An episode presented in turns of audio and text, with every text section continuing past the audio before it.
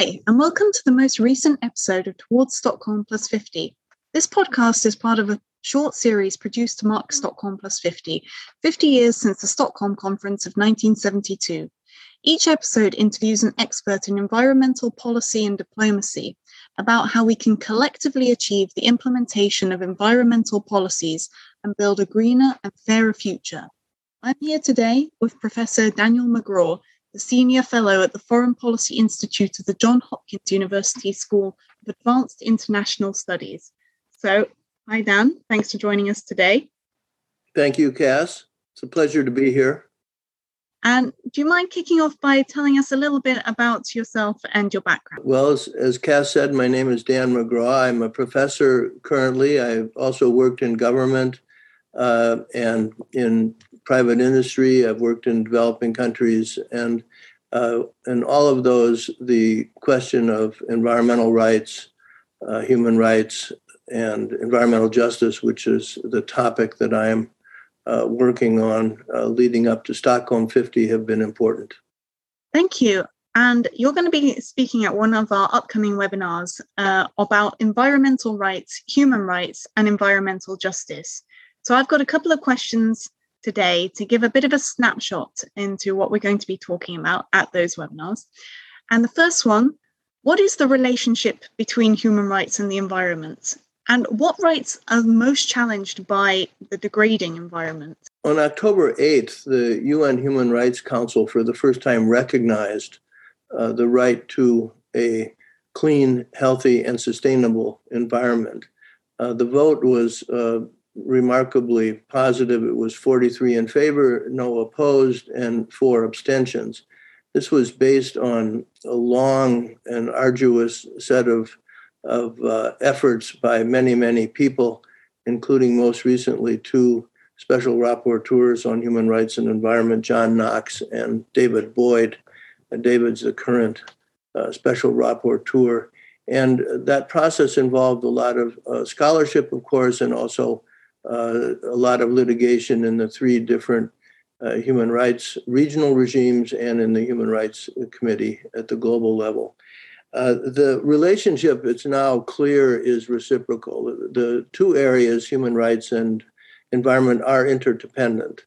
Uh, the, a vast array of human rights, uh, the realization of these depends on a healthy environment. And I'll come back to which of those um, uh, are implicated. Um, and reciprocally, uh, the protection of the environment requires the exercise of human rights the right to free expression, free opinion, assembly, association. Uh, if these don't happen, then governments don't uh, behave well in terms of the environment. Um, the the um, it, it's clear that almost all substantive rights are implicated by uh, by uh, environmental harm the right to life, the right to health, the right to enjoy culture, uh, the right to uh, own uh, property and use property, uh, the right to an adequate standard of living. This can be seen very clearly in the situation of the Inuit. the Arctic is heating twice as fast as the rest of the continent, the rest of the globe, because of climate change and uh, virtually all of their human rights are are endangered. Um, so it, it's it's clear that, that that's a very very serious kind of relationship, and that it's uh, compre- comprehensive.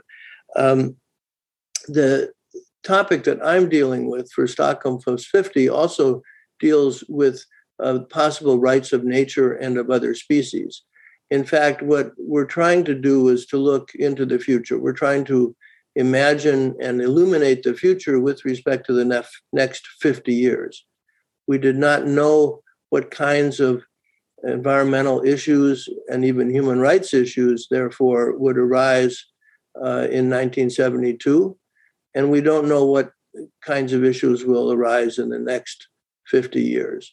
So we've uh, commissioned for no cost a number of essays by experts looking at issues uh, like the Anthropocene, uh, rights of nature, um, what to do in conflict, what kinds of issues will arise from information and communications technology, and uh, fungi, which are, are not uh, sufficiently appreciated in the international uh, legal system, and plastics.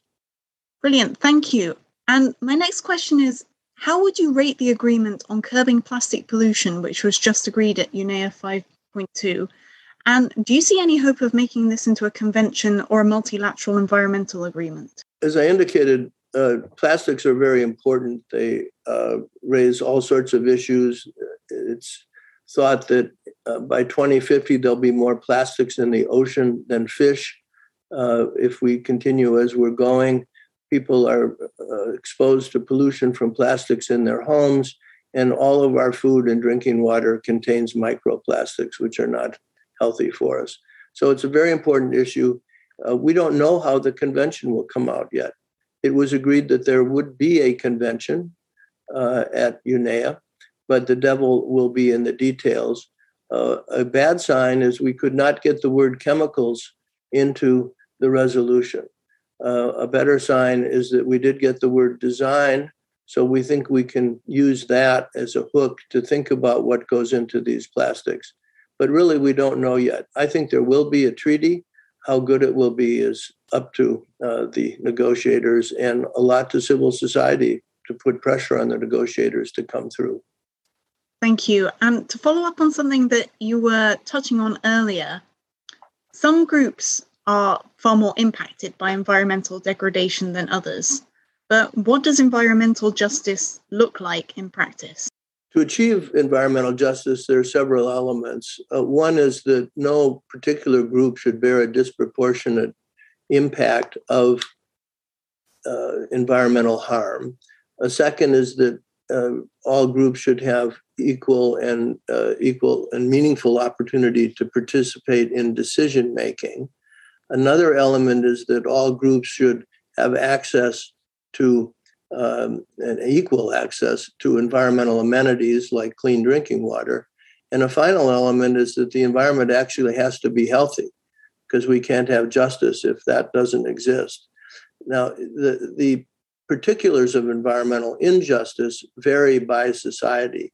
In the United States, it has a lot to do with race.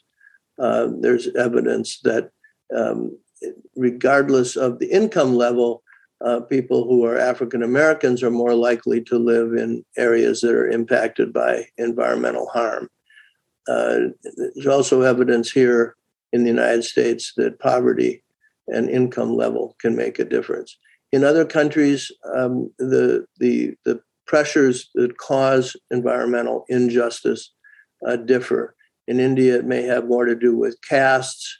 In Sri Lanka, it may have more to do with ethnic divisions, etc. So it depends on the society, and it's a it's a real problem, and the elites are not anxious to solve it. I think that leads me on actually directly to my next question, which is how can the UN and the member states help us get to that point?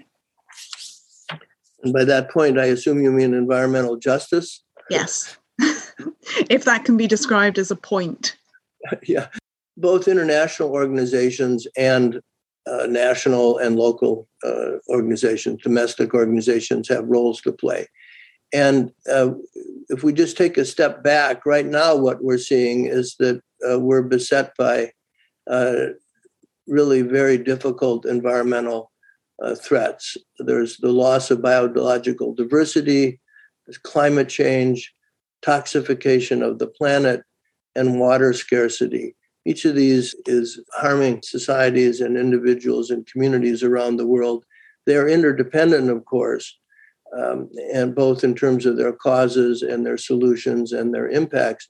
What we need to have is a very concerted effort across that whole spectrum of issues. Intergovernmental organizations can make a difference by helping with research, by organizing efforts, by raising funds and allocating funds to deal with these issues. And similar kinds of things can be done at local levels, uh, often with, with uh, input about what matters in that locality, which of course is an important part of sustainable development. An example would be the 1996 agreement to remove lead from gasoline. It took us two years at UNEP to overcome some countries' uh, resistance to having a work program uh, and resources developed or allocated to uh, removing lead from gasoline at UNEP. It then took until two years ago to finally remove lead from gasoline in the last country, in Algeria. So it took all of those years to do it. It was a concerted effort by thousands of people. Um, UNEP was very important. Particular uh, governments were also very important by providing expertise and funds. Uh, so all of that is, is, is important to coordinate and, and get action at each of those levels.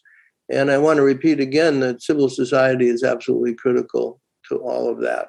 Uh, it won't happen if we don't get pressure from below. Brilliant. Thank you so much. That was actually my last question and all that we have time for today. But this discussion is just a preview of what we're going to be talking about in your upcoming webinar, which is happening on Thursday, the 28th of April at 4 p.m. Central European Time. And if anyone listening to this uh, is interested in hearing more, then I do encourage you to go onto our website to find out details about the webinars, both this one and the other ones that we have in store, and find the registration details. Our website is towardsstockholm50.org, and you can also find the details on our Twitter at stakeholders. So I want to thank you, Dan, for taking the time to talk to me today. It's been a pleasure, Cass. Thank you. And I look forward to hearing you again on the 28th. And thank you, everyone, for listening today. I hope you have a lovely day.